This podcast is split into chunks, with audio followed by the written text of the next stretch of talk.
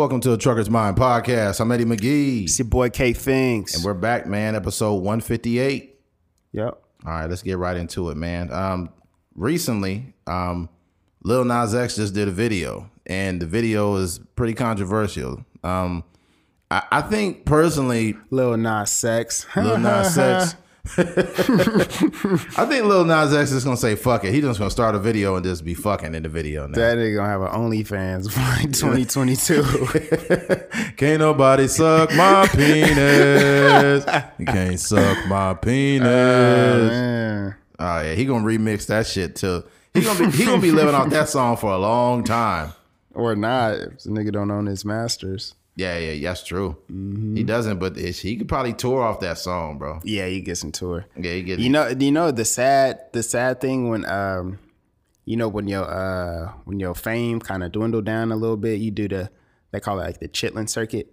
Oh, yeah, you go back down. Yeah, you be doing like these little hole in the wall spots, or you might do a run in Europe or something. Yeah, Yeah. Lil, Lil Nas X gonna fucking end up at Club Bricks real soon. Dang, that'd be wild. What's that dude on? This is some random radio voice guy. Like, show up to Bricks Bricks Lounge at Saturday at 10 p.m. We got Lil Nas X. That's funny. Bring the kids. Yeah. Well, it, make a long story short, Lil Nas X just released a pretty weird video. I, I don't, weird is subjective, so I don't want to call it weird. Uh, but in this video, the imagery was it's a lot of shit. All right, here's an article. Uh, Lil Nas X responds to backlash over twerking on CGI Satan. All right, basically in this video, he was twerking on Satan and he had heels on and shit. All right. He said, I am an adult. I am not going to spend my entire career trying to cater to your children. Lil Nas X. Wow, that's Says, crazy. Lil Nas X is no a stranger to controversy, and the two-time Grammy winner, 21 years old, recently fanned the flames when he recently when he released the highly anticipated video for his single Montero, "Call Me by Your Call Me by Your Name." Uh, although lauded by fans as a metaphor for how it feels to come out as a member of the LGBT community, others have responded with criticism online, uh, filled with biblical references. The video begins with the artist being seduced by the snake in the Garden of Eden. He's then put on trial and subsequently stoned to death, but not with stones, uh, before he ascends to heaven. His trip is cut short as he rides a pole down to hell, where he is he gives Satan a now infamous lap dance in patent leather thigh high stilettos. All right. Well, here's the deal. I think a lot of people are like, you know what? Uh, Lil Nas X is a devil worshiper. I knew it. I think when it comes to art, you can't have such a simplistic way of looking at it, right? Whether you like it or not, that's subjective. You know, that's like me saying I don't like pineapples on pizza. I think it's fucking disgusting. I hate pineapples on pizza. Pineapples is fire. You like that shit? Yeah. You might as well. Okay, you, you like pineapples, right? But what if Yeah, I make my cum taste good. Okay. Um, but what I'm oh, Try to hold it together. I, I didn't know you would turn into Bill Cosby. That's funny. This nigga turned into a young Bill Cosby the podcast. yeah, but I, I will Mm-hmm. say this video is weird too. I I think we I think we're okay with saying that because Yeah. I don't think that's a, a a homophobic thing. I just think outside of all of that is just strange symbolism going on. right. Yeah, it's a lot of subliminal messaging. But what I took from the video is this the first time, but the way my brain, like I'm very analytical. So the way my brain worked when I was watching this shit, I was like, oh, when it started up and I seen that snake, I was like, oh, this is definitely has a biblical, like, I guess, context to it. God damn, it's loud. Yeah, I know, right? Somebody's, I don't know, somebody probably got shot. I don't know. But yeah, we're, we're downtown at our studio down here. So we hear those sirens all the time. Mm-hmm. Or they might just be going to lunch. You know, probably they probably turn that on when they're trying to get somewhere quick. Arby's about to close. That's crazy. if you rushing to get to Arby's though, That's wild. oh man, I've never heard anybody recently say, "Hey, let's go to Arby's." I'm hungry. You know what? You know what really curbed my hunger? Arby's. We have the meats. It sounds. It sounds like that. I think that black guy does their voice. Yeah. It's like a famous voice uh voice guy. Yeah. That'd be crazy. Arby's. We got the dick. That's crazy. Um. Anyway, That nigga Lil Nas will be there every day. I look Nas be like, I heard y'all had dick here. nah. Anyways, yeah, it was a, it was a, it was definitely a lot of subliminal messaging in the video. Um, obviously the Garden of Eden with the snake that came down and licked him or bit him or whatever, and then he was getting stoned and he ascended to heaven. Right. Once he was ascending to heaven, in the Bible, I guess they say that homosexuality is an abomination. Right. Mm-hmm. So when he was going up to heaven, all of a sudden a fucking long ass stripper pole comes up and he's basically saying, Okay, if I'm a burn in hell, then fuck it. I'll burn in hell for being gay. all the way down there. So he slid all the way down that pole and started twerking on the devil. I, I- and it was just like I, I wasn't I didn't feel any type of way about it because I feel like things that are purposely put out for shock value don't shock me. yeah, you kind of falling into it if you.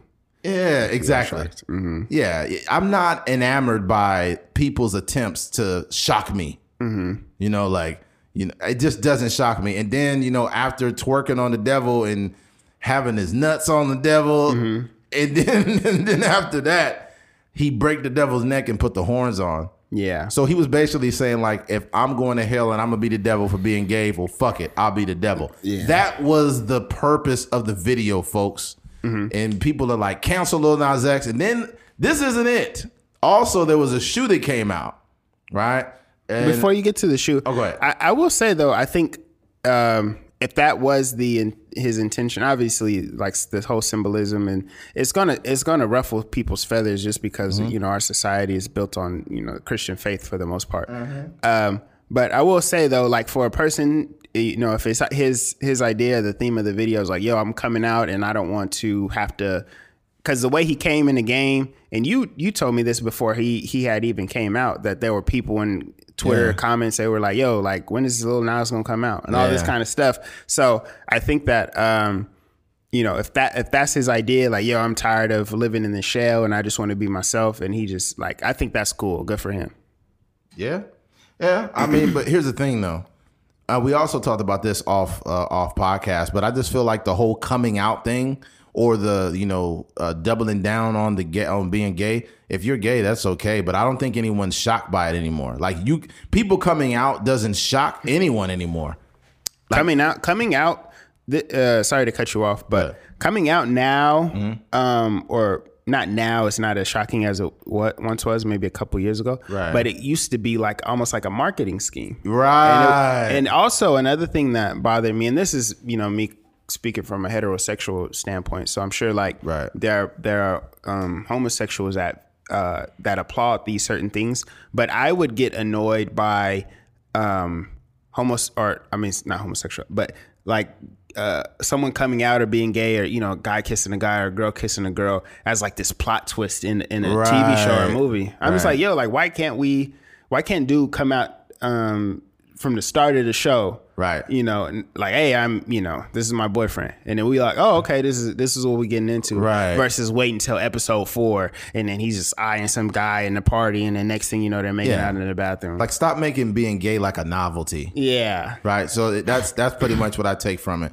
Um, and look, I like this EP that he came out with a while ago. I think like last year he came out with the EP. How many songs? Like six, seven songs on it. or something? Huh? He had a dp No, not a dick. He came out with an EP. Oh, okay. Uh, this is almost like an album, but it's on Spotify. I just want to clarify that for people. Not talking about dicks right now. All right, Keith. I had about enough of you. you pineapple eating son of a bitch.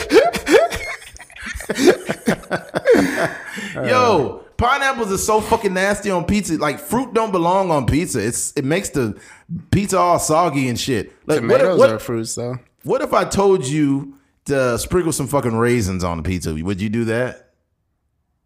if it's fire Oh man, you done lost your Nah, I wouldn't eat mind. no raisin on pizza. That sound nasty. yeah, ra- Raisins only belong like by themselves. We not we not coupling raisins up with nothing. raisins don't belong with shit. They are so nasty. Oh, Hey, have you? They have these. Uh, they're the green. They're green raisins, but they they like sour.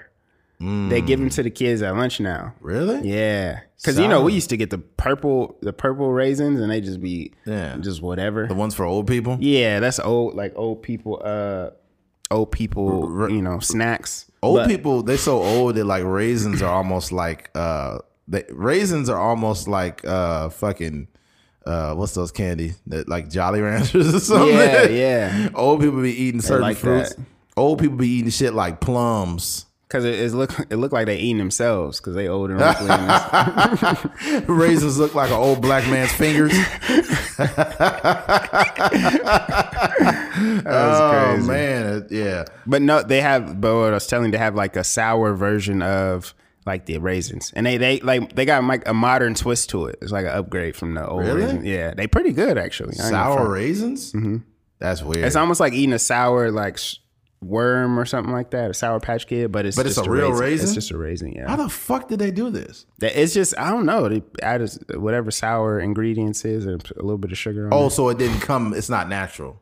it's a real fruit, but I'm saying like they probably Put some in it. some like whatever makes whatever chemical makes things sour. yeah. Well, don't let your kids eat these raisins. They already eating them at school. You're like, mommy, why am I growing another, another arm? yeah. Um. But yeah, I, I just think that the the whole idea of doubling down on uh being being gay that i mean that's not so much the problem but just the context just the way in which he is doing it it's just a lot like he has i think he is this the only song no this is probably only the second song because he had one song called closure that's a, I it's mean, a after no, on the oh, EP, it's a oh, song the called. "Closure." It's a good song, mm. but he basically talking about being gay on there, oh uh-huh. right? And I was like, "This is just dope." Like, I don't give a fuck that Lil Nas X is gay. I like the music. Okay, look, I think when you talk about any form of art and the person happens to be gay, they should get the same respect as Lil as uh, I'm about to say Lil Jon as Elton John. yeah Yeah, I'm about to say mm-hmm. Lil Jon. They'd be like, "Lil Jon gay?" yeah some rumors out there. Yeah. but yeah, I think I Imagine. think- hold on, just imagine that. If Lil, Lil Jon was gay, what? he'd be like, "Yeah." That's Yeah. Butts. but Butts. Anal.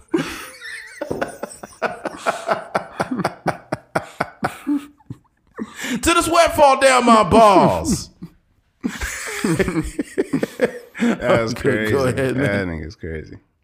But um, I think I, I think for me, whether it's whether it's uh, male or female or heterosexual or you know homosexual, whatever, I feel like um, it just has to be tasteful. You know what I mean? Right, right, right. Like even even those though even some of those Lil Jon songs are pretty cringy by today's standards. You know what I mean? Like a, a lot of people don't just ride around bumping those, but um, a lot of those old songs, Teddy Pendergrass, Marvin Gaye, and all them, where they would Yeah. like they would find a way to kind of creep the sexuality into the songs, Yeah. you know, and make it, you know, make it sexual, sexual, but just use creative lyrics to not make it so overt. I think that's like that's better for me, whether it's you know whatever type of you know sexual relationship you try to have. right. Um, but when you like kind of over the top and you know it just kind of It's just too much. It's just like not tasteful. By the way, I I feel the same way about Madonna. Somebody like Madonna is just over the top. Uh-huh. You know, licking, licking. Uh, what was she licking Britney Spears in the face or some shit? I'm just like, come on, this is all for attention. Remember she kissed Drake. Yeah, she kissed Drake. That Drake nigga's Drake was like, oh god, Jack's like, oh nah. I got kisses from Madonna. I bet you She her, old enough to be my mama. her lips was dry.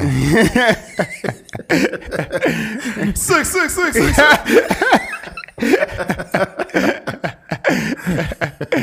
oh man.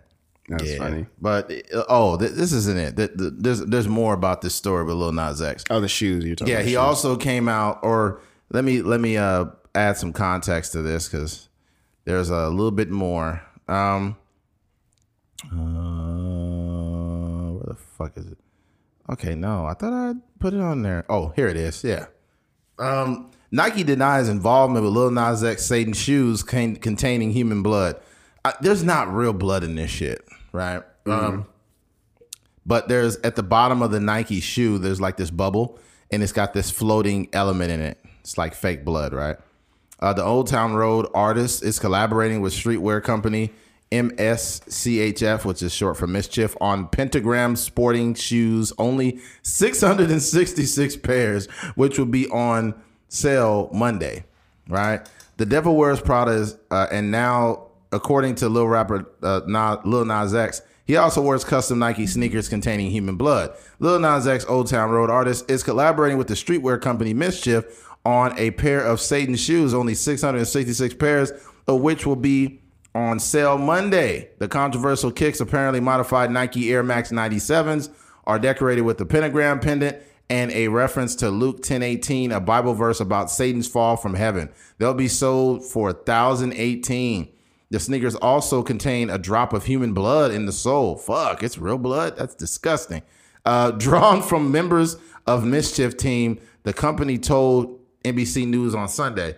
Um, news of the shoes drew outrage over the over the Palm Sunday, the Palm Sunday weekend. Some critics slammed both Lil Nas X and Nike, but Nike was quick to distance himself from the shoes, pointing out that they are custom ad- adaptations of existing products.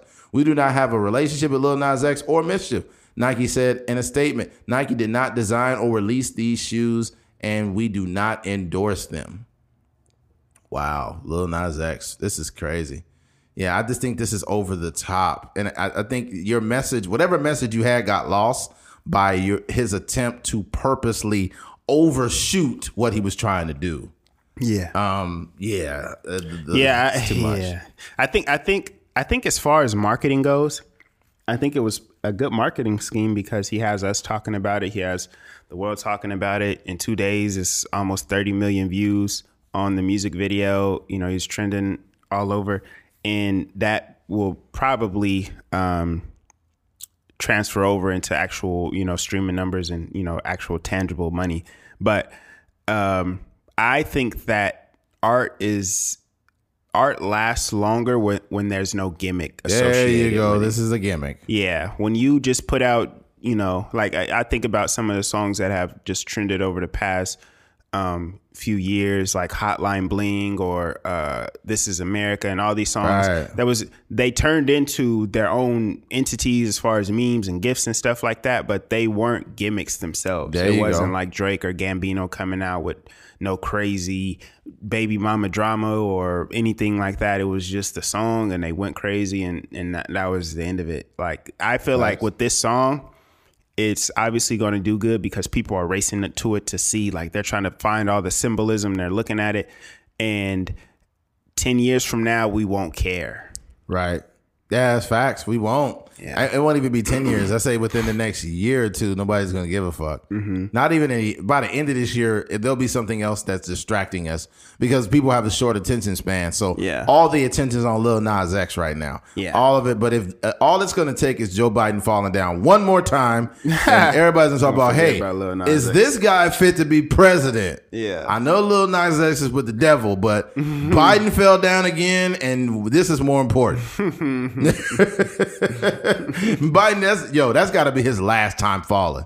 yeah If this motherfucker falls down again, bro, that'll be just just you might as well just give Kamala, make Kamala the fucking president after that. yeah somebody gonna have to carry him upstairs Yeah, that'd be bad. I was looking at that plane that mug is huge That's a big plane, man. If he look, he's lucky he fell forward. yeah If he fell back, dude, i would have been sheesh if if he fell back, then uh, we might be having a whole nother conversation. yeah that's dangerous Yeah, we for might- anybody we if look, let me tell you this much: if Biden fell backwards instead of forward, we would already be looking at the forty seventh president. dang He'd be like, so who's going to be the next president of the United States? Trump, Trump gonna double back Dun, dun, dun, dun, dun, dun. so happy to be here extremely happy to be here again Very fine. That that that fall from the plane was, that was a very fine fall. It a very fine fall on the stairs. I personally thought COVID was going to take him out.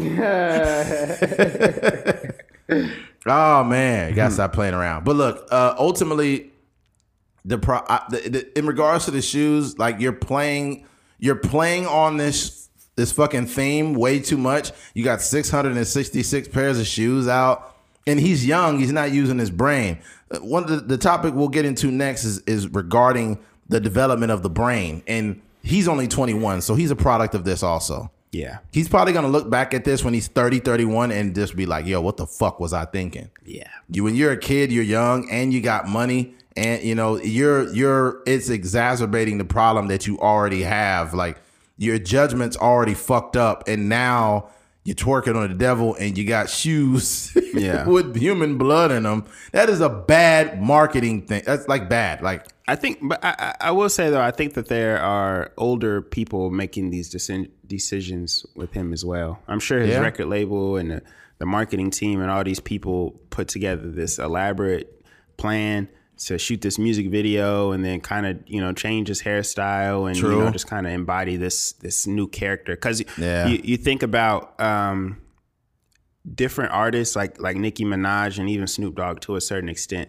um, even Jay Z too. Like you look at look at their album rollouts and then look at the iterations. Uh, even Kanye West as well. Look at the the type of people that they had became during these different. Like Jay Z at one point right. he was wearing the button up suits, and then you know in the American Gangster cover he's in a you know full you know a full three piece suit or whatever. And then now Jay Z has like the the dreads and stuff. yeah, so yeah, he changed it up. Mhm. Yeah. So I think uh, you know, some old old heads in there that was probably part of this thing too. Hundred percent. I just think that now what's happening is is uh, freaking Lil Nas X has turned himself into the gay Tekashi six nine, and Yeah. not because he's snitching or some shit, but because he's relying on shock to to lead his career.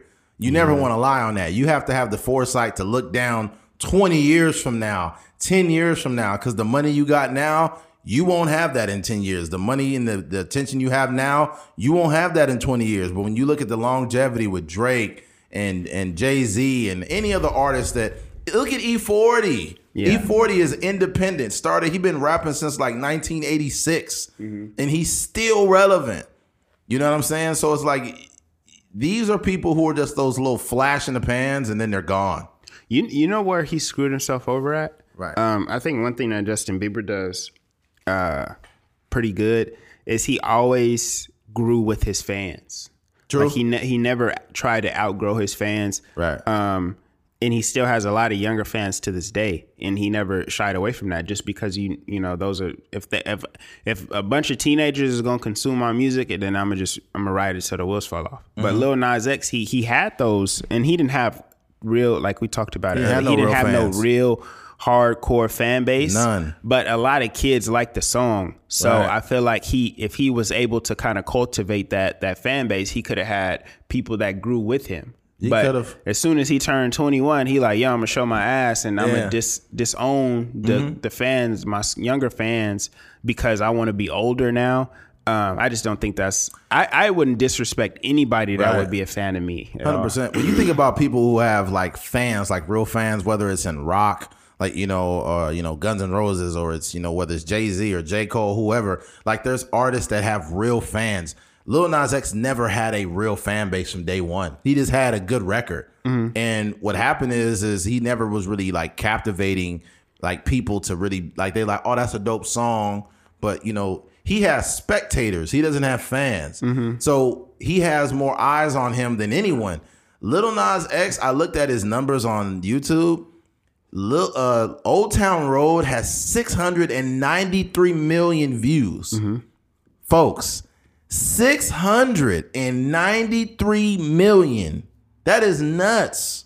Yeah, it was. He broke the record for uh, how many weeks he was number one. That's crazy, man. That's crazy. But you know, But it's even with all that, he still wasn't like people still weren't looking for him. Yeah, they're not gonna. Yeah, yeah. He has to do like if you have to do things like this to keep you relevant.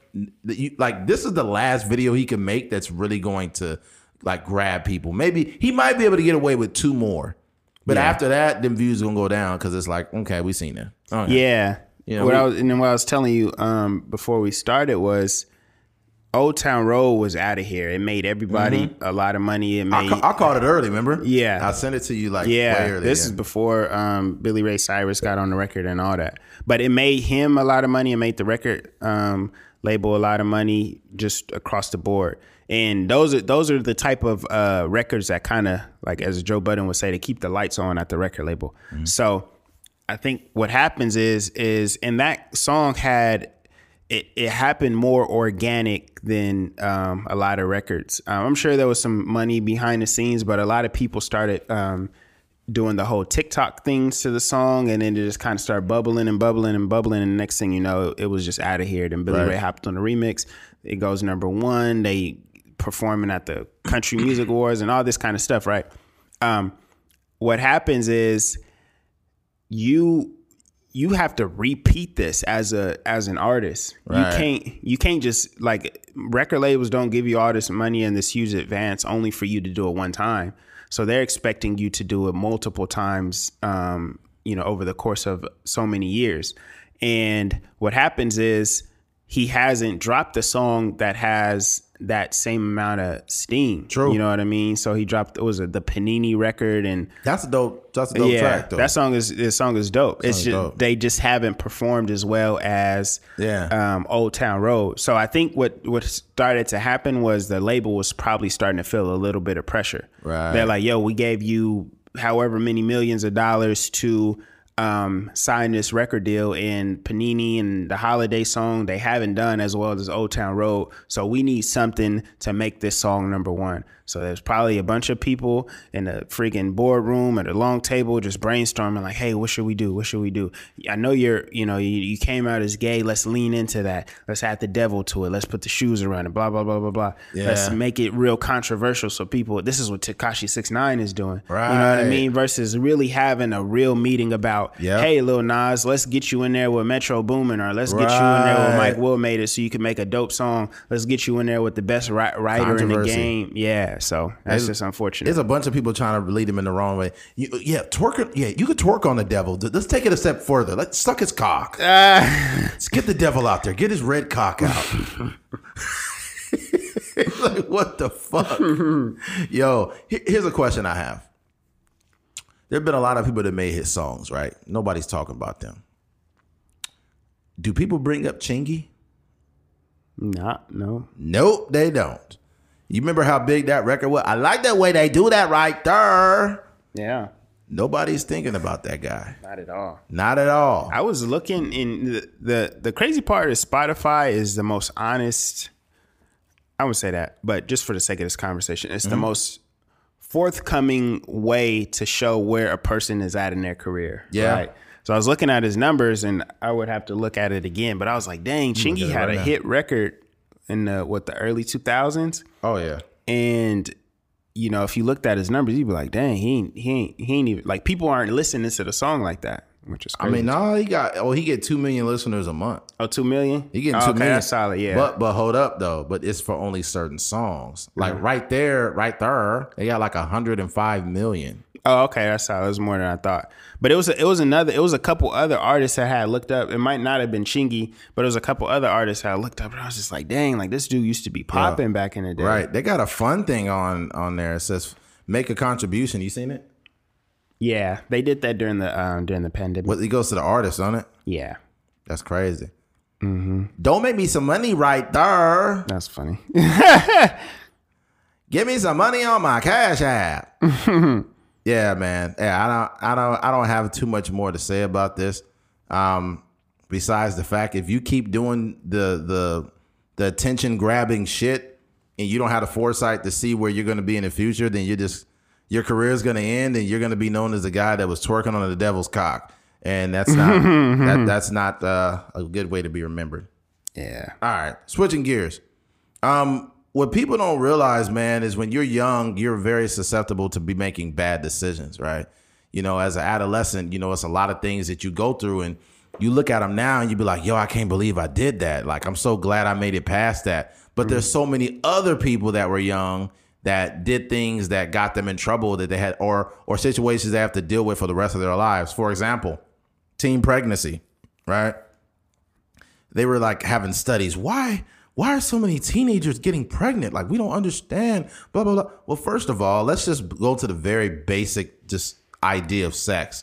Sex feels great, and when you're a young person and sex is being you know shopped around all over the internet all your favorite artists are talking about sex and these big booty girls and especially now as sex is way more prevalent it's all over instagram these girls ass and titties everywhere and rappers got women in it half naked in the videos still um it just it's just and then they're they're selling sex even on burger commercials like you're just having sex thrown at you so you- like that's one thing like you're you're very um impressionable at that age a lot of that is also due to the fact that your frontal lobe is not fully developed. Your your prefrontal cortex it's not fully developed till after the age of 25 years old. This is a proven fact.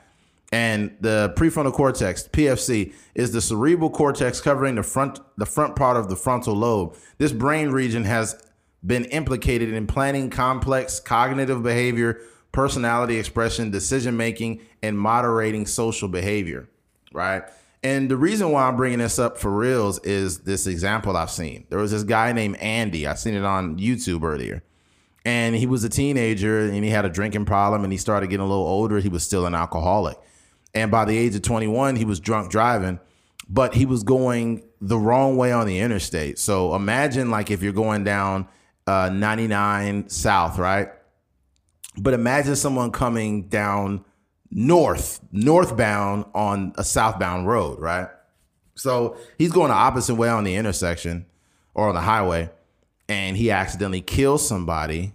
Um, and the person was going 55 and he was going 95 miles an hour, right?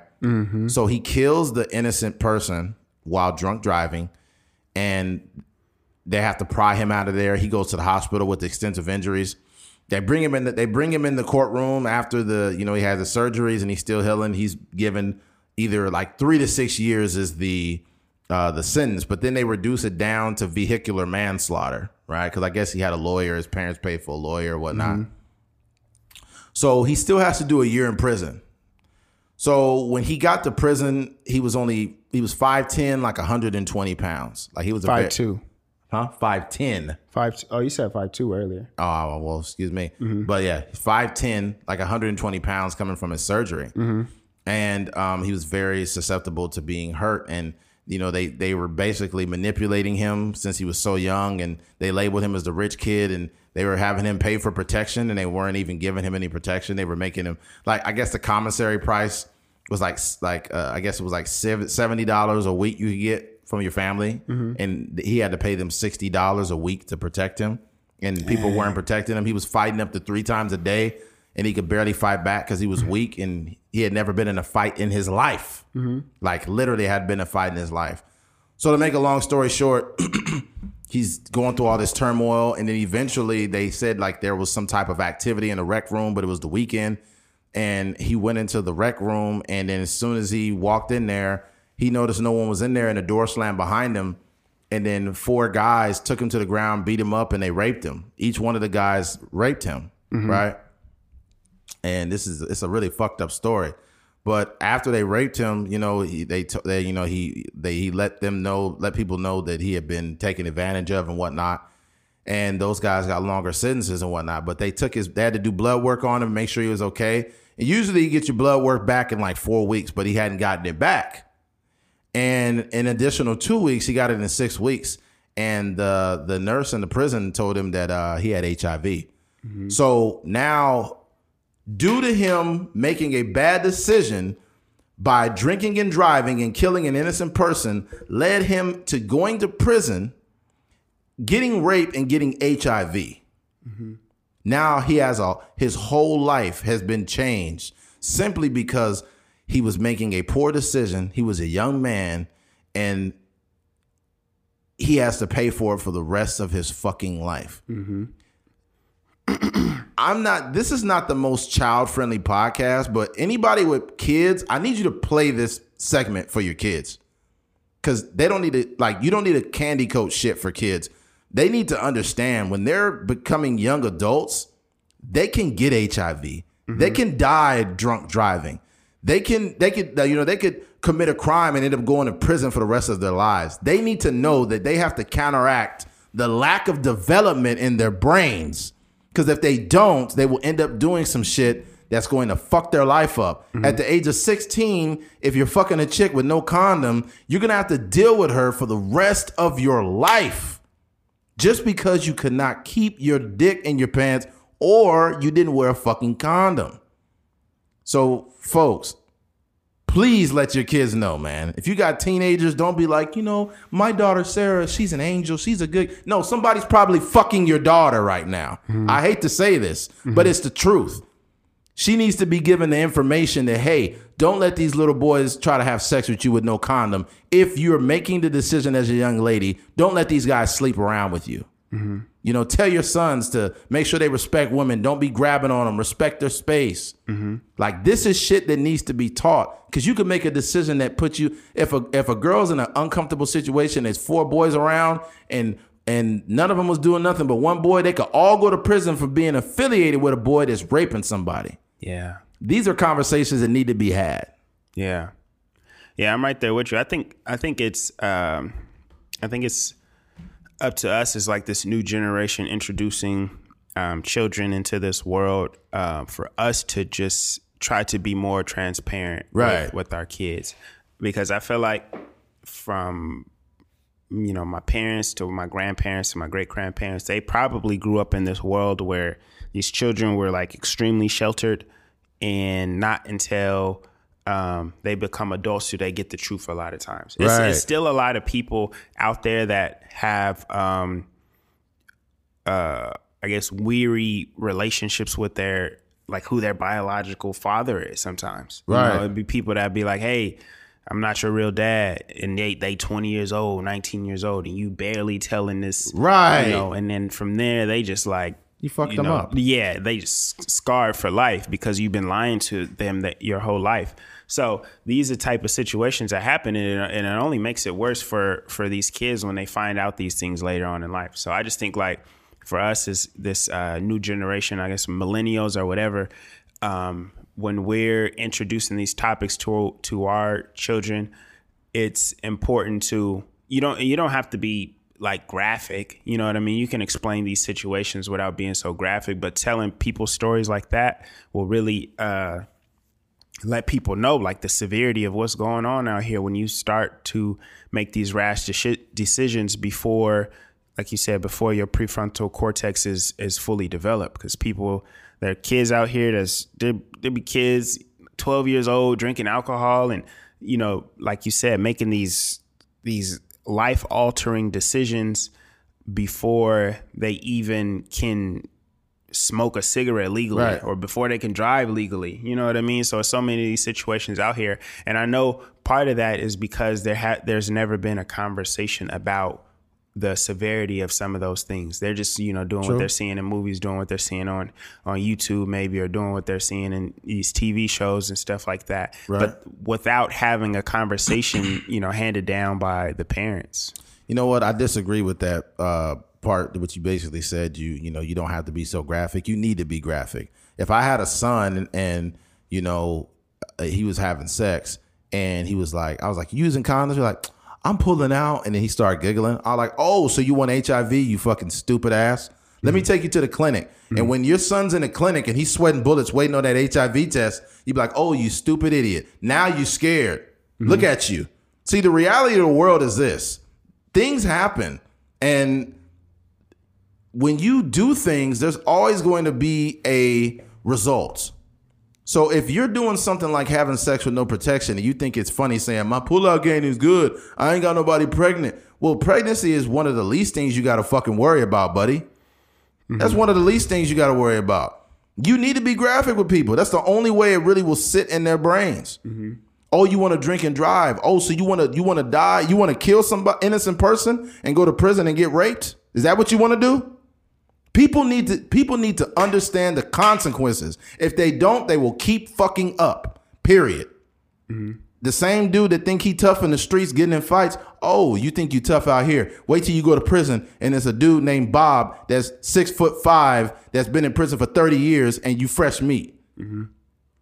And he gonna be you gonna be doing things to him in the shower for a pack of noodles.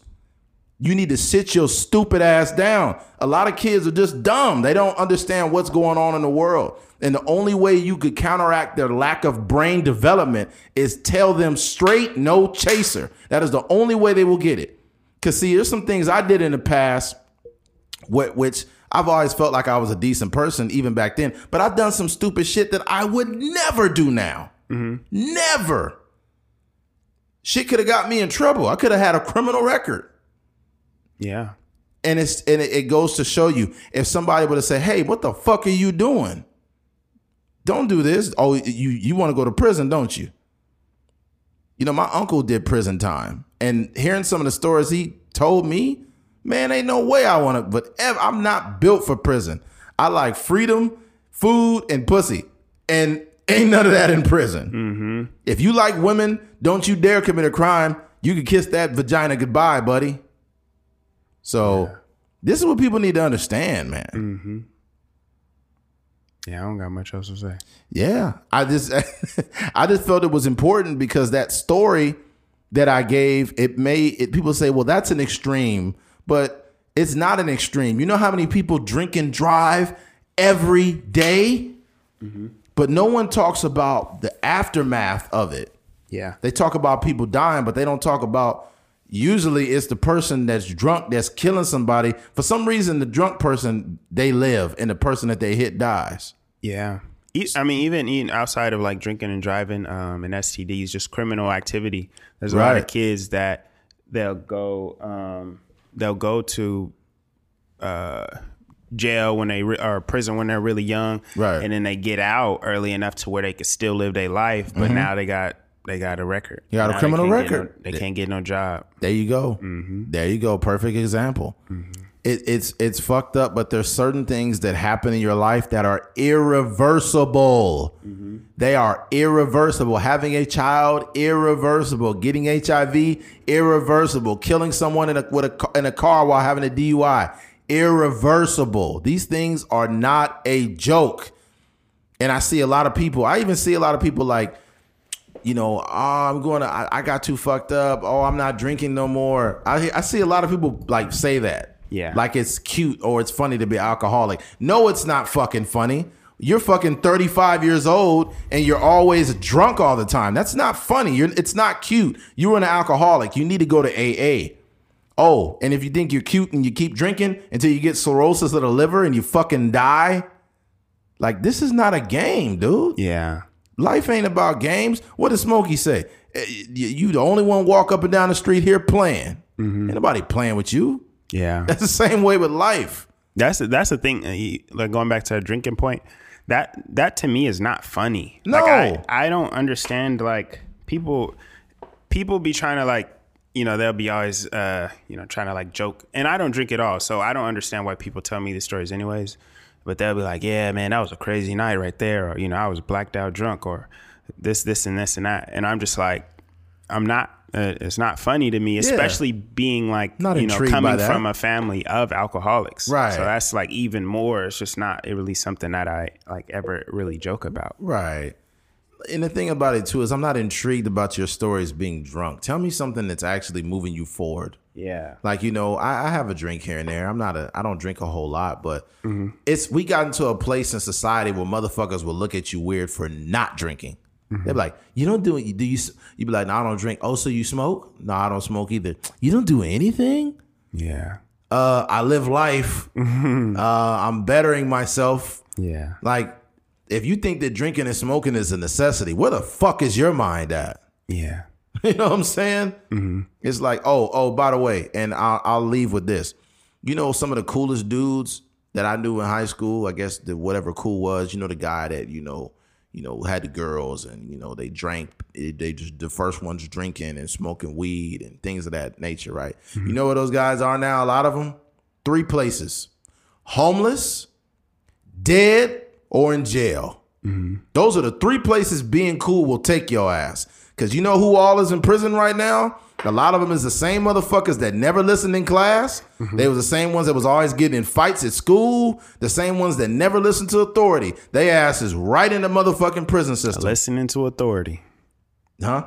I said listening to authority. Not listening to authority. No, I'm saying you said they got into prison because they're not listening to authority, but now they're in prison and they have to listen to authority. Oh, no facts. Yeah. And they still probably ain't listening. they probably still ain't listening. It's crazy, man, but that's the truth of the matter. It's sad. A lot of the coolest motherfuckers I knew, mm-hmm. back, you know, they either dead now, in prison, or somewhere homeless, or on drugs. Mm-hmm. I remember it was a dude, I will say no names. He was a super cool guy. I seen this dude walking down the street talking to himself, man. That mm-hmm. shit fucked me up, man. We only, I'm only 36. Mm-hmm. So you only 30 something years old walking down the street talking to yourself. Yeah. Crazy, man. Mm-hmm. Take that, take this whole conversation me and Keith had. Take this in consideration and share it with your kids. Switching gears. Don't do drugs. Just don't. I remember recently um, there was a, a episode on on a Breakfast Club. There was a professor that talked about you know how drugs, certain drugs, can be taken not only in moderation, but how they they could be taken not to your detriment. Right. That was his overall conversation after his research. Right. Um, but we'll get back into that conversation. But there's an article. There's an article that I have here in regards to Bobby Brown. Right. Bobby Brown's son just passed. Bobby Brown wants someone held responsible for fentanyl that killed his son, Bobby Brown Jr. Singer Bobby Brown wants someone held account- responsible for the lethal dose of fentanyl that ended the life of his son, Bobby Brown Jr. last November. My family continues to mourn my son's death. Street fentanyl has taken the life of so many people unnecessarily, and Bobby Jr. is another victim. The former New Edition band member said in a statement shared by his lawyer, Christopher Brown, the epidemic is out of control, and those supplying this lethal drug should be held responsible for the death and destruction that, ca- that it causes uh, what it says. Bobby was. He said Bobby was not into drugs. Bobby was often easily influenced. This is a situation where he has associated himself with the wrong people. My son is gone, and those who contributed to his senseless death should be held accountable. Bobby's Jr.'s mom, Kim Ward, said in a related statement. You know what? Bobby Brown's right. Someone should be held accountable. And that person is you. You are a horrible fucking example of a parent to your kids. You've been doing dope for years, and I and and this sounds really fucked up to say, but as parents, you need to realize the example you're setting for your fucking children. Mm-hmm. Whitney Houston, when she passed away, she drowned, but she they found heart disease and cocaine in her body. Mm-hmm. Then Bobby Brown was still doing coke, and his daughter Bobbi Kristina died in 2015. How many of your kids gotta fucking die of drugs before you wake up and see that you're the one fucking up? Mm-hmm. When you set a fucked up example for your children, how do you expect them to grow up and just be functional all of a sudden? Mm-hmm. That's not how life works. It's just not. Mm-hmm. My thing is accountability. How could you see that someone else needs to be held accountable and not you? I don't understand how so many people will have family members or certain things going on and they never see the nuance in the conversation of, you know, I did cocaine for X amount of years and my son see me getting high all the time.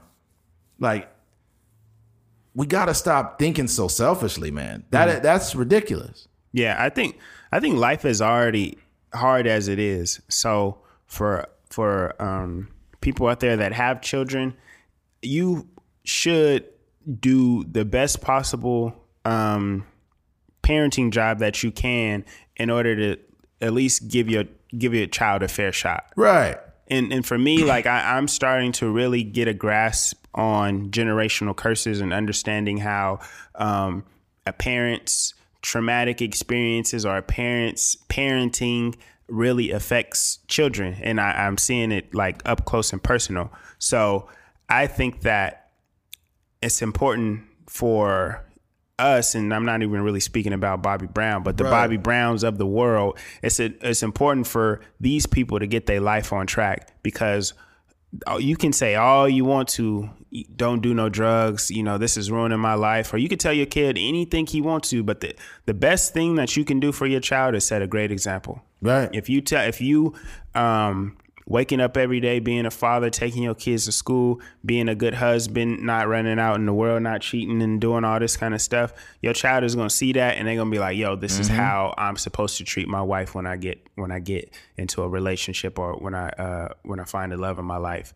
But if you out here cheating and beating beating on your wife and you know abusing your family, yelling at your wife and stuff like that, they're gonna consume all of that. They're gonna take that in, and when he gets into a relationship, he gonna uh, he gonna replicate that same exact experience. So True, true. I think just across the board, like, and that's why we preach so much about like just self awareness and you know. F- uh, fixing the flaws that we have in ourselves because if you don't understand what's going on uh, with your own mind and you know why you act the way you act and why certain things make you mad why certain things make you sad if you just acting on impulse excuse me a lot of the times um, you just gonna keep passing that down and then your son or your daughter's gonna pass that down and they gonna bring that into their relationship and it's just gonna be a whole cycle of just nonsense Yeah. Um, n- another example, I remember uh, not too long ago, Mac Miller passed away, and they- arrested the drug dealer that sold him the drugs. I think that also had fentanyl in it, right?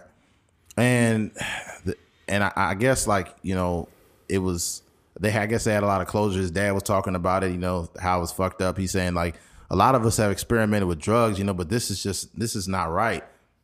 But here's the problem this the whole conversation around drugs needs to be one thing don't do them some of us have addictive personalities some of us don't but don't take the risk of doing some shit that you might be hooked on for the rest of your life and it's it's that real man. Mm-hmm. Like if you you should not gamble with something like drugs. Plus you don't know what the fuck is in drugs.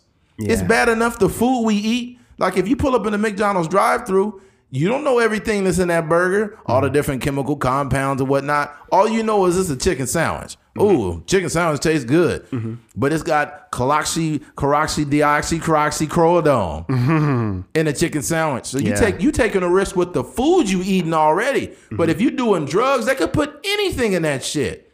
Ain't no nutrition. Fa- there is no nutrition facts on crack.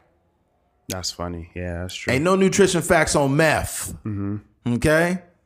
At least it's more transparency in the fucked up food you eating. But mm. when you smoking crack, you could be smoking crack and um, fucking gravel or something. You don't know what you're smoking, right? So please don't do drugs, man. Just don't. Um, also, uh, what was the other point I was trying to make? Yeah, like imagine this. Imagine if you're a single father, right, and you got a daughter, and every other night she's seeing you bringing, you- you're chasing so much pussy, you're bringing women in your house, and she can hear you knocking these chicks down. And every night, she's every other night, she's oh, oh, she's hearing you fucking these chicks every other night. What kind of example is that setting for your daughter? How do you think she's gonna go out into the world and what she's gonna see? Let's say you you're a don't si- want to have sex yeah, yeah, exactly. There was a porn star that had that reality. Uh, uh, Teanna Trump. She talked about how she his her dad was a ladies' man, how he was fucking chicks all the time, and how they used to look through the peephole and watch him have sex with these girls. So you're setting parents like dog. Once you have kids, this shit is not about you no more. Mm-hmm. And I know a lot of you are gonna be like, "Well, Eddie, you don't have any kids. Who made you a person that could speak to us in that way?" Well, motherfucker, I'm speaking from a general aspect for all the fucked up people that exist in this world because they had a terrible example at home yeah if you're a chick and you're single and you're and you and you got a bunch of dudes coming in and out of your house fucking you and you got a young boy that you're raising, he's watching all these men, you know, mishandle you and fuck you every other day. How is that going to affect your young boy that you're raising? yeah He's going to look at women. Imagine how he's going to view women looking at his own mom that can't keep her fucking vagina in her pants. and, ju- and just because you're doing something that doesn't mean you're good at it A hundred percent. Yeah. There's Right. a lot of there's a lot of people that do a lot of stuff and that I haven't even experienced myself, but I can say like I'll be I would be much better than that person if I decided to do that. A hundred percent. A hundred percent, man. And you know, the thing about it, man, one thing that I realize, and my thing is maybe because I'm older now, but if I was to have kids, dude, I'm at a space now where my the way my outlook on the world is it is not about me. My objective is to develop this young man or woman that I would be having to be the best decent human being that they could be and set them up in a way where they didn't have to go through what I went through. Like I grew up poor. That mm-hmm. was a fucked up experience. But I don't ever want them to see that. You know what I'm saying? Mm-hmm. I don't want to be perpetuating a cycle of, you know, okay, you know, I had a kid at 16. Oh, it's not a big deal if she have a kid at 16 too. No, fuck that. I want my daughter to live her best life. I mm-hmm. want her to go on trips around the world. I want her to meet a good man. I want her to have a good family. I want her to have good credit. I want her to own property. That's what I want from, you know, my my kids or offspring or whatever you may whatever you call it. But mm-hmm. a lot of a lot of parents, man, you think that just being around is enough, but if you suck and you're around, then it doesn't even fucking matter anymore. Yeah. So, yeah. Facts. Okay. So, so Keith had nothing else to elaborate on. Go ahead and move on. You on. said it all, man. Yeah. Keith would just be like, you'd be like, and that's why Watergate was the worst scandal in American history. And he'll be like, scandal. You're right, man. It was a scandal. Ah, man. Yeah. All right, switching gears. Um, people using mental health out of context, right? Mm-hmm. What what we mean by this is people basically saying like, "Man, I got depression or I got anxiety." Like people are like, what do you call it? Like the self diagnosis is off a lot of times. Mm-hmm. And what happens is you can make a mockery of something very serious by just blurting out shit. Like I got depression. Like you know what real depression is? Clinical depression is waking up. Everything could be going great in your life. You probably got a great job. You got a great wife. You got great kids. Everything's going great, right? But every day you wake up, you want to kill yourself. Mm-hmm. That is a level of depression that is real, and that is something that should be taken very seriously, right? But that's like the clinical, like that's real depression. Mm-hmm. And there are people that's like, "Oh, I'm just going through depression, man. I got depression. And you thinking like, no, you don't, motherfucker. You got self-induced depression. That's different. you got a bad relationship. You you got you got toxic behavior. You you got bad relationships. You have situational depression. Basically meaning like if you're broke and you're depressed because you're broke, all you need is a check, and then now you're cured. Mm-hmm. Now you got money. You ain't so depressed no more, are you? Mm-hmm. But if you're a person that got millions of dollars, you got a beautiful wife, you get everything's going great, and you still want to kill yourself, that is real depression. And I feel like that type of situation should not be diluted by people who are saying, I've got anxiety, I got, or that gives me anxiety, or that gives me depression. Just because you learned a few new words, motherfucker, don't just be throwing them around. Yeah. because there's going to be a person that really needs help and people are going to like not take them serious because a bunch of people running around here mislabeling shit. Mm-hmm.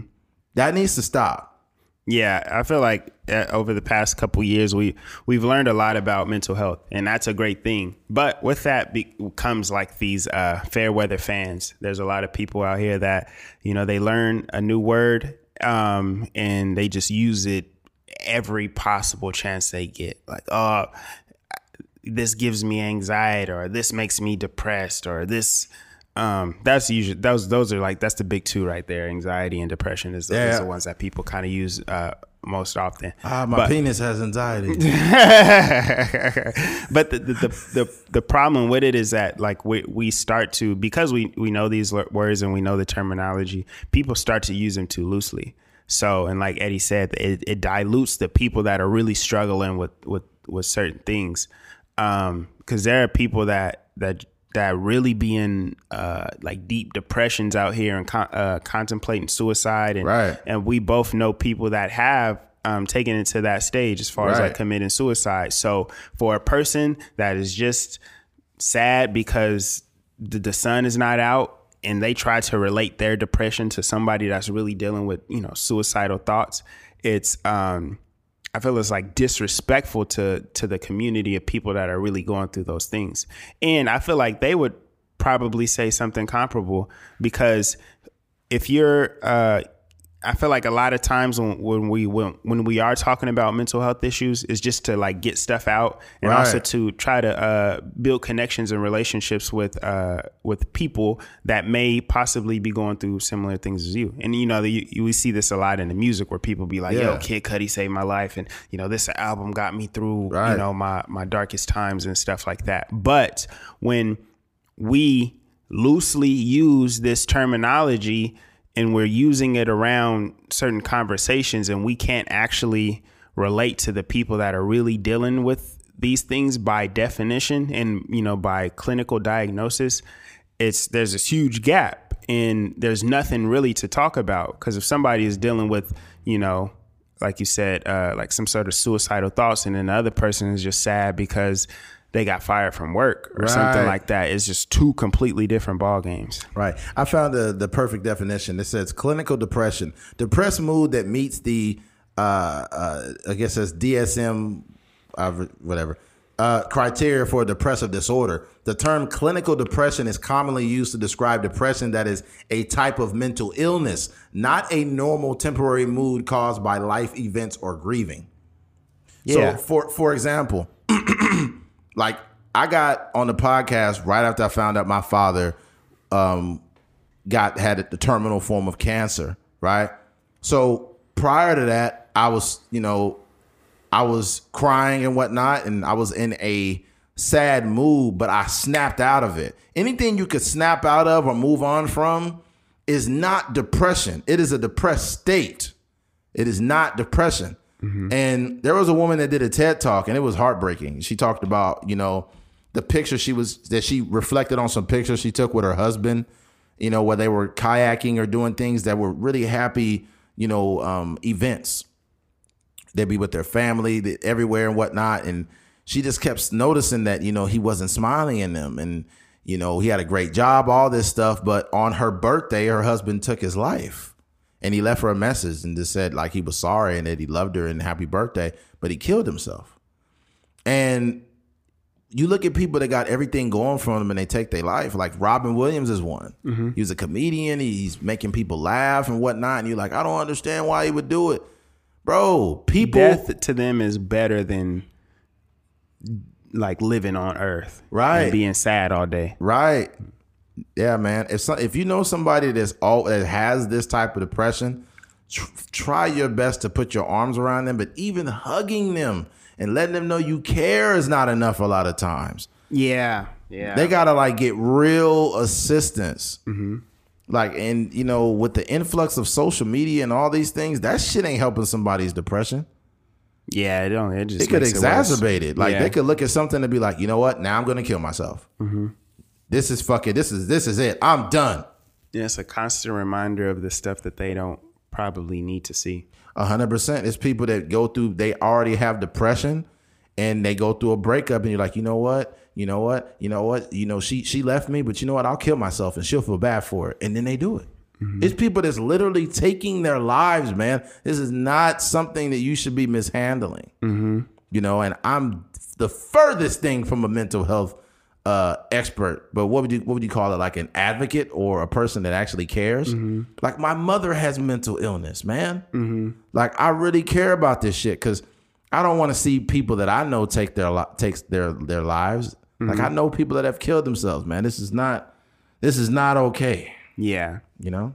Yeah, I, th- I think like we said before, it's one of those things where you you learn something new and then you you try to utilize it. It's like uh, you know when you used to be in in elementary school, and it's like these are the vocabulary words, and you got you got to write sentences utilizing these words, and then this is that's how people communicate now. But from from like this is a conversation we're having here, but this is a feeling that I've been having for a long time, and you seeing it, you seeing it on social media, media, you seeing it on the internet and stuff like that. Um, and I feel like what happens too is the people that are really, really dealing with it, it's it's signs like the girl was talking about, where her husband is not smiling in pictures. And, you know, Right. I feel like in reality, um, most people that are like dealing with it on that type of deep level aren't really talking about it. They may talk about it afterwards after they get help, or you know, sometimes art can be therapeutic. So if the, if Right. they're a painter or if they're a filmmaker or if they're a, a musician, you know, a guy like Kurt Cobain, you're going to hear these these deep dark tones in their music. Um, but I feel like for the most part, these people aren't going to social media with it and being like, "Hey, I don't." I feel, or if they're doing it, they're doing it as far as like I'm doing this to help other people. Like if I can say this, then then you can, but not the the fair weather people that are just like, oh, I'm depressed today. Yeah, There- there's certain things that you can when a person has depression. Though there are certain things, certain uh, what do you say? Certain signs you can see by certain stuff they'll post, but they're not going like I have depression and I'm like this and blah. blah. It's more or less like, you know, I'm just tired. Mm-hmm. Like they post stuff like that. I'm just tired, mm-hmm. and you'd be like, and they do think they say things like that enough. You need to inbox them. Say, hey, what you doing? You know, mm-hmm. put your arms around them. Something, man. Yeah, Yeah. But there's that, man. Whatever you took from that conversation, I hope it was something that you could use as a tool to help someone else, man. yeah, All right, switching gears. Um, inheriting people's drama and energy. Um, what you got to realize, man, is let me give you an example to explain this top this topic. Let's say, for example, um, you meet some chick, right? Oh, was a fly in here? like a little gnat. Oh, Keith out here. Kent, you got him? All right. Give it up for Keith. All right. The gnat killer, The Nat Killer. Nat King Cole. What's, what's the song you be do? Chestnuts. Is that him? Is that him? Yeah, chestnuts roasting. Chestnuts roasting on an open fire. and seeing Jack- reindeers that really knew how to fly. What's the other? They, they sang. They just sung so different back in the day. Yeah, Yeah. that's funny. It's like a conversation almost. Yeah. that- I would like to smell your pussy. Wow. wow, Nat King Cole. You are just off the chain tonight. Imagine like Michael Bublé doing that shit. You know the guy that always comes around for Christmas? yeah. Oh my God. That's That terrible. should, that would be a funny like little skit if they like remix those to be like old like jazz singers. Stuff Yeah. Like that. Girl, you got some wet ass pussy. All right, you just overdid it there, Keith. That's a WAP. That's a Nat King Cole version of WAP. If you do WAP, you got to get like fucking James Brown. hey, touch my sound. Wet pussy on him. Hey. this is the man's word. oh man. That's crazy. All right. Um, inheriting people's drama or energy. Let's say, for example, you're a dude, right? And you meet this chick. She's pretty cool, but she's got a problem with her child's father. They don't get along, right? Mm-hmm. And she tells you about how horrible this guy is. You know, he doesn't do this, he doesn't do that, and he cursed me out. He treated me bad, right? And all of a sudden, you and you get with this girl. You guys are boyfriend and girlfriend, and now you hate that guy. You want to play that uh, clip from 50 Cent? Uh, would it fit in here?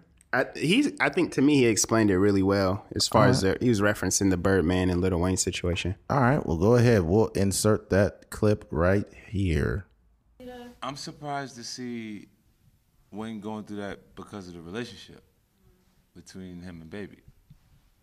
And I think it'll work itself out. I, I hate when personal things become public because everyone speculates on things that they don't really know. I just know that they had a father son relationship, and it, it, that could easily be something that they communicate between the two of them and resolve instead of having everybody else involved in it. And I, I won't go be careful with the things that you say about that Dwayne and Baby situation because Baby will forgive Wayne for the things that he's saying, and Wayne will forgive Baby for the things that he's saying, but they may not forgive you. The relationship has so much depth to it that you really shouldn't even speak on it. Like because it's a public, because they're public people, we don't think about it. But that's like me being in the middle of you and your mom having an argument, and then you and your mom make up for whatever reasons, and you go, but I can't come over your mother's house no more.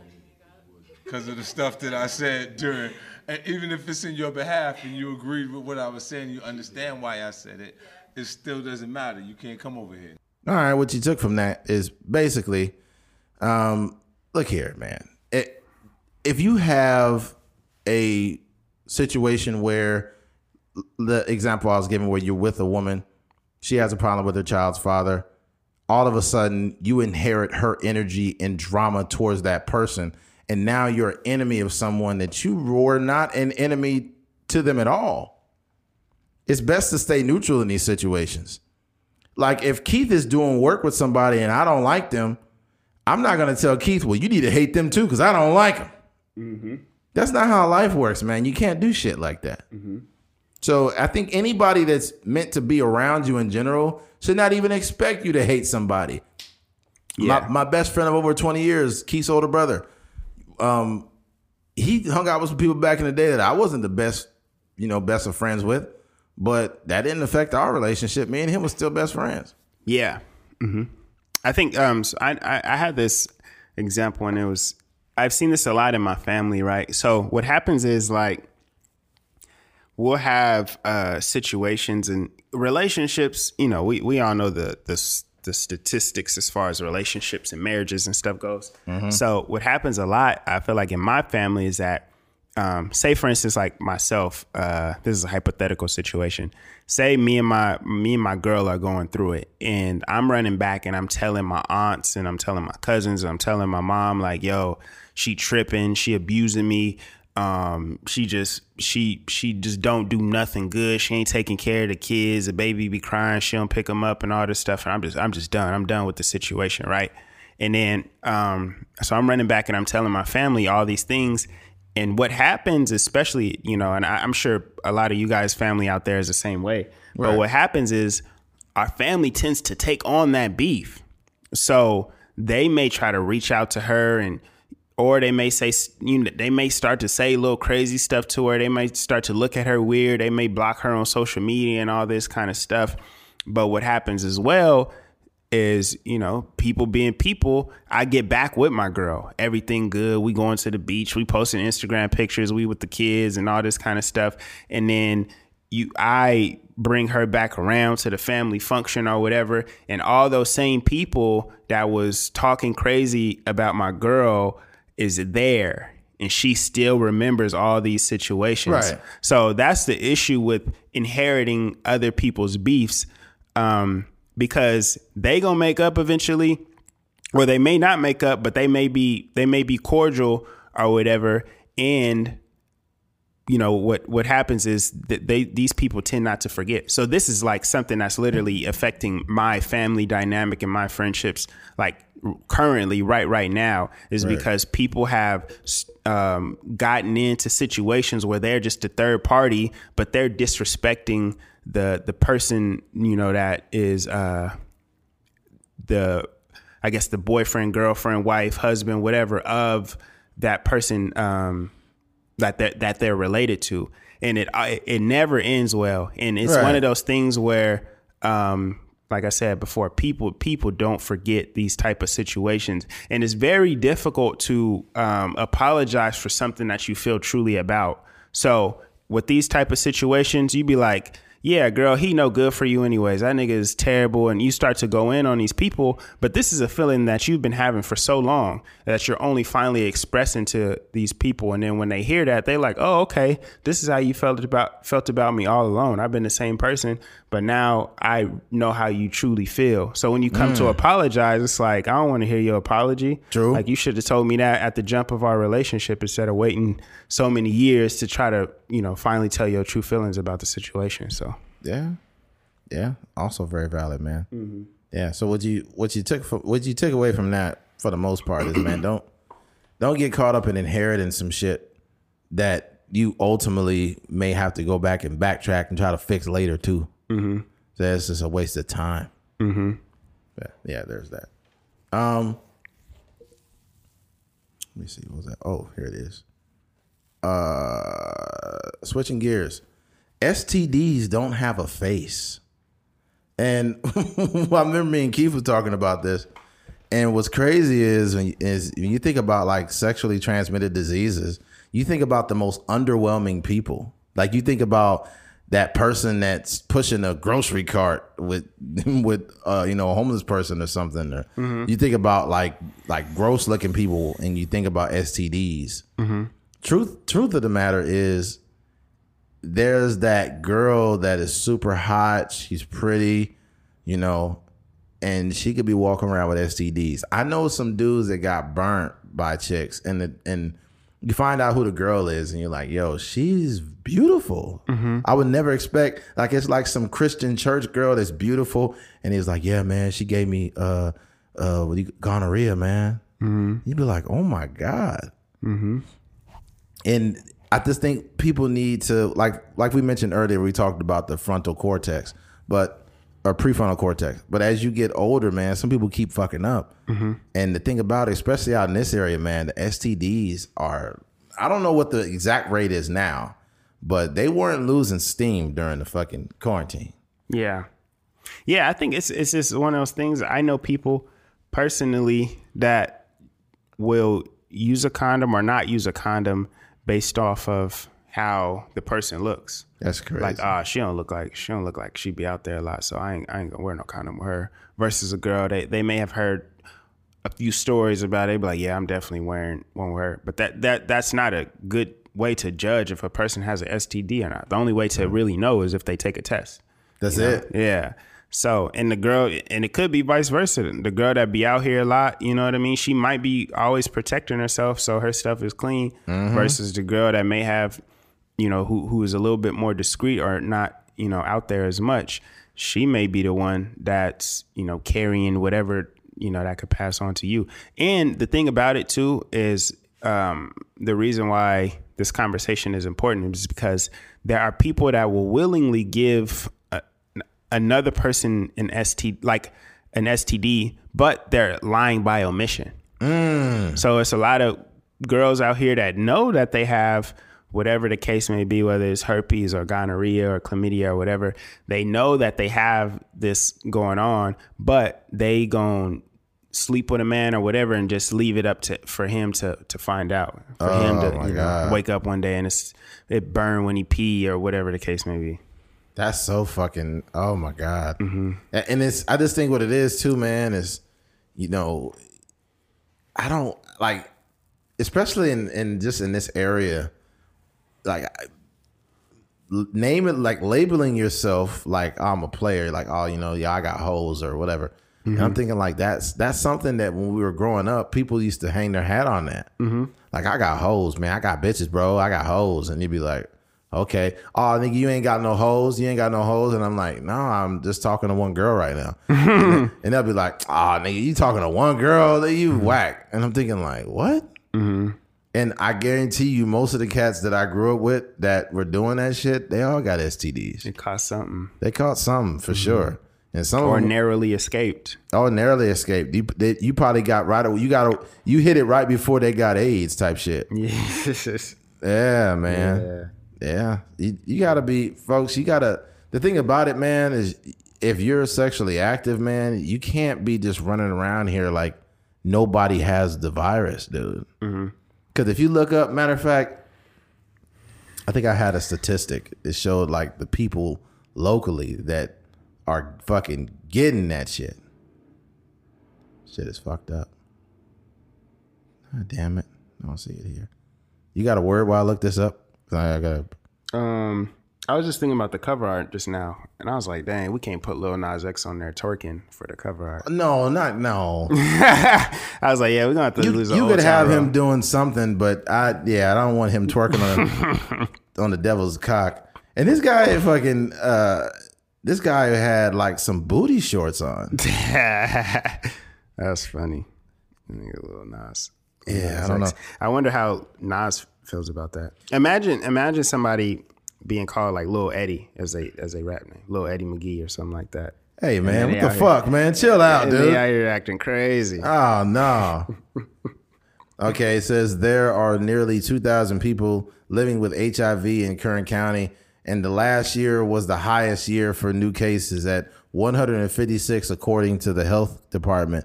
Uh, Kern County Public Health said 43 people died in 2018 from HIV, the highest number in deaths since 1996.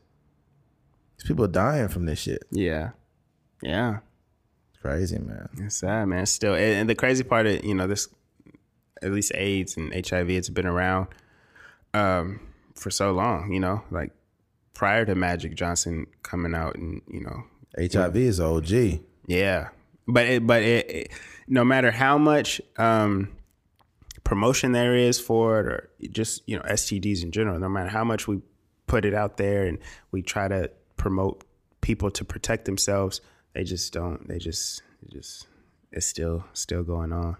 Yeah. I remember I had that joke where we basically we just need to kill everybody with an STD. Oh no! Oh fuck! You said it on the pot, dude. I was dying, dude. I was dying. Now I forgot what it was. Uh, No, you said, uh, "Oh my god!" Do you remember it?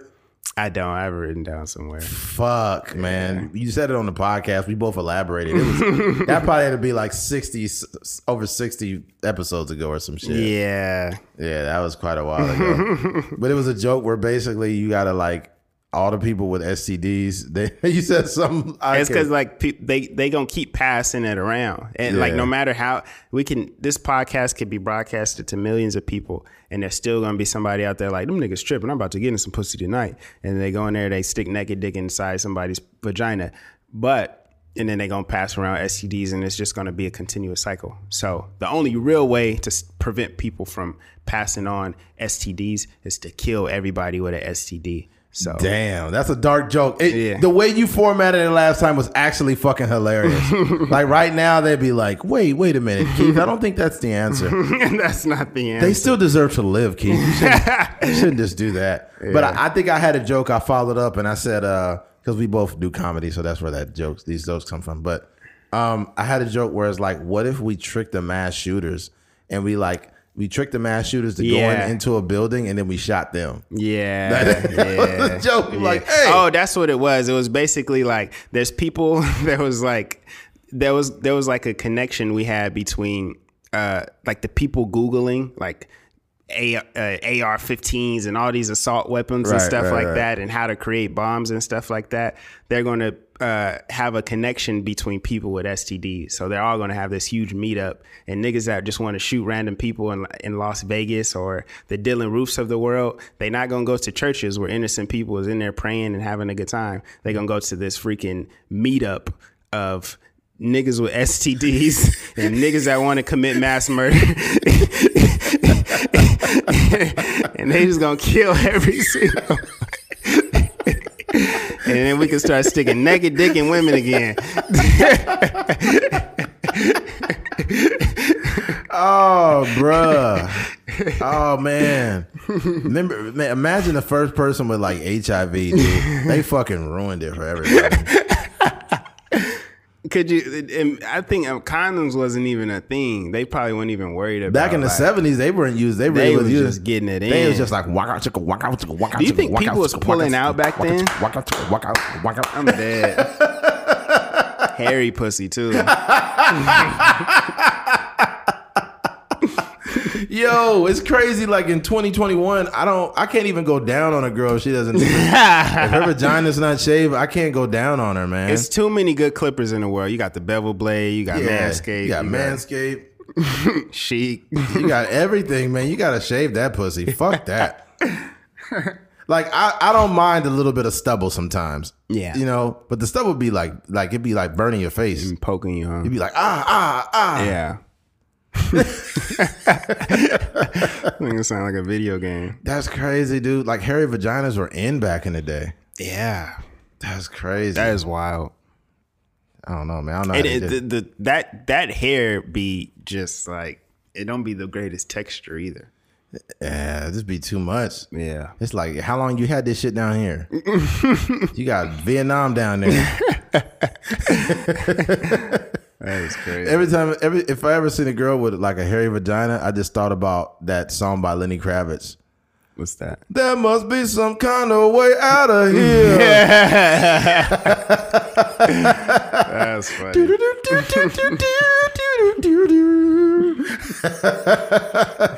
this vagina is too hairy. Abort mission. That's funny. That, gotta, that had to be the uh, the inspiration for the song.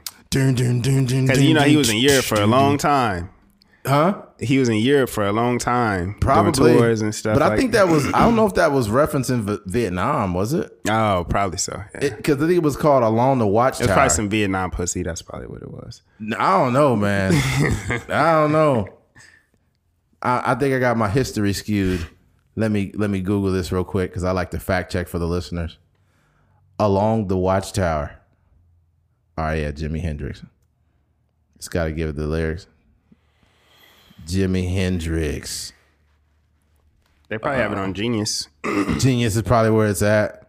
Yeah, I'll check on Genius. Yeah. Oh yeah, those that they that's was that on uh, Spotify or no? Oh, that's just on his own thing. Yeah, that's his own. But Its own thing. yeah, yep. It's a long watchtower about Vietnam. By the time uh, Hendrix covered Bob Dylan's uh, apo- uh, uh, apoc- apocalyptic folk folktale along the watchtower for Electric Ladyland, the United States was in the thick of Vietnam War. Here's a story of Hendrix along the watchtower. Came to yeah, I got my history right. good, good for you, man. Yeah, this this 36 year old brain, I still retain stuff. That is Still really works. cool. Yeah, the CTE ain't set in yet. Nah, yeah, CTE. You know what? I wonder how many motherfuckers we play football with got CTE now. Like they might, they probably got a little bit of. CTE. I have this this uh maybe one day we can have a conversation with him. Shout out to uh, my boy Blue Joseph Blue. He did a, a a um he did an interview. Um this I forget the dude's name. I think his name is Mitch. Um but he, he so basically what happened when we when we were in high school, we had a a rivalry week rivalry week and we were uh oh, slow down, Keith. Jesus. yeah, that was that's a that's a difficult one to get out. But um, we were playing. I think we were playing Centennial that week, and I might I don't I might have been graduated already. I don't. Either way, what happened was there was this this guy who dressed up as the mascot for the other team, and during the rally, a bunch of the uh, uh, our teammates, or I think I was graduated. Right, let's just go with that. A bunch of um, the players on the team had jumped him. That was like beating him up, tackling him, and punching him in the head, and all this kind of stuff. And it was like prefrontal cortex, you know, mushy Oh, brain I remember activity. this shit. Yeah, yeah. Man. So um, what ended up happening was like all those kids had uh, got in trouble and whatnot, and it was all over the news. And uh, the kid had sued the school because he ended up having brain damage. So my boy Blue had did an interview with her. I had to watch the whole thing, but I seen the clip, and basically he was saying like I'm I'm almost back to normal. Um, Really? yeah, because he was he was going through it. He had a lot of like tr- uh, brain trauma and stuff Oh like my that. god. But he was this and this happened. It had to be like 2011. Oh my god. Right after you got out of high school. Yeah, yeah. I remember he sued though. He he had a mascot suit on. And he got beat up. Mm-hmm. What? Oh my god! I remember they used to do that. Like he had a Golden Hawks or something. Or Yeah. so Oh my what God. happened was um he had uh or he was on the podcast and he was basically saying like I'm almost he was saying like I think he said he was like he gave a percentage. It might have been like 80 and 90%. He was like, I'm 90% back. Like I'm, you know, I'm doing good for myself and, and my faculties are pretty much there. Wow. But he was saying that I I forget things and there are memories that I know I have and I feel like there's something there, but I just can't remember oh what it was. Oh my goodness, dude. Yeah. So, Yeah. and that's not even a technically a football injury. That's just, you know, just One time getting really one incident getting beat up. your brain is fragile, man. Yeah, yeah. I, I remember Joe Rogan made a good point. He talked about like why it's important not to get in fights with people on the street because people are just so fragile. You could hit, you could hit them with a jab, they fall backwards and bust their head on the concrete. It's not even about the punch that's the scariest part. Mm-hmm. It's the hitting them and then them hitting their head on the pavement. Mm-hmm. You know, it's oh, Never know, huh? yeah, he said. He said it just it makes him cringe when he hears somebody's head hits the concrete. Mm-hmm. You know, you know what's weird too is people need to stop posting their fight videos because you're you're what they're showing people is like that's basically like attempted murder in some cases. The the you ever seen somebody punch somebody on a fight video and then all of a sudden they're kicking the dude in the head? It's like what the fuck are you doing? Yeah, you going to prison. You going to prison. time. Yeah. Because your brain's not developed, but sometimes it's a grown ass man doing it. I would be ha- I would be happy if I don't get into any altercation the rest of my life. I'm yeah, same here. I don't want to fight nobody. All I want to do is make money and uh, eat good food and uh, get some pussy. That's all. I want to do. Between those three things. Some shaved pussy. Yeah, I'm about to say that. Yeah. You don't want that Jimi that Jimi Hendrix. Yeah, one. It must be some kind of way out of here. I don't want no hippie pussy. That vagina too hairy.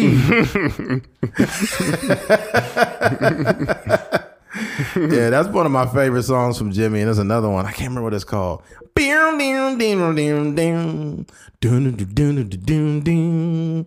Mm-hmm. Yeah. Now when I it, they kind of you kind of fucked it up for me now. Now whenever I think about Jimi Hendrix, it's gonna be those a 1970s vagina with hair on it. you know, you know what I'm gonna do from now on. Like if if I'm ever in a situation where I'm having sexual relations with a young lady. And she has a hair on her vagina. I'm just gonna start being like, waka chicka waka, waka waka waka waka waka waka. You know, he played uh, with the Isley Brothers. Who? Uh, Jimi Hendrix. he did? I didn't know that. Yeah. Oh, that's crazy. They've been around. It's crazy. Like if you really look at the the musical history of like a lot of people that kind of get on, you start Yeah. to see not so much now because there are less like mu- musicians that are like like at the forefront. Like nowadays, you know, it's more so like hip hop dominated. So most hip hop artists don't really play mu- uh, instruments. But like back in the day, it used to be like the bass guitar player would be start off in one band, and then he would kind of take his own path and then start his own. He would start his own band, or you know, become the you know the lead singer in his own his own imprint. Um, but yeah, that happened a lot. So it's pretty interesting. Yeah. Well, folks, looks like we're getting to the end of this thing, man. Where are we at, dude? Uh, one twenty nine. Okay, so yeah, not not as long as you normally get down, but you know, I hope we uh, I hope we lived up to your podcast expectations. If you made it to the end of this episode, thank you for listening to a Trucker's Mind podcast. I'm Eddie McGee. It's your boy K Things. We're out of here. Peace.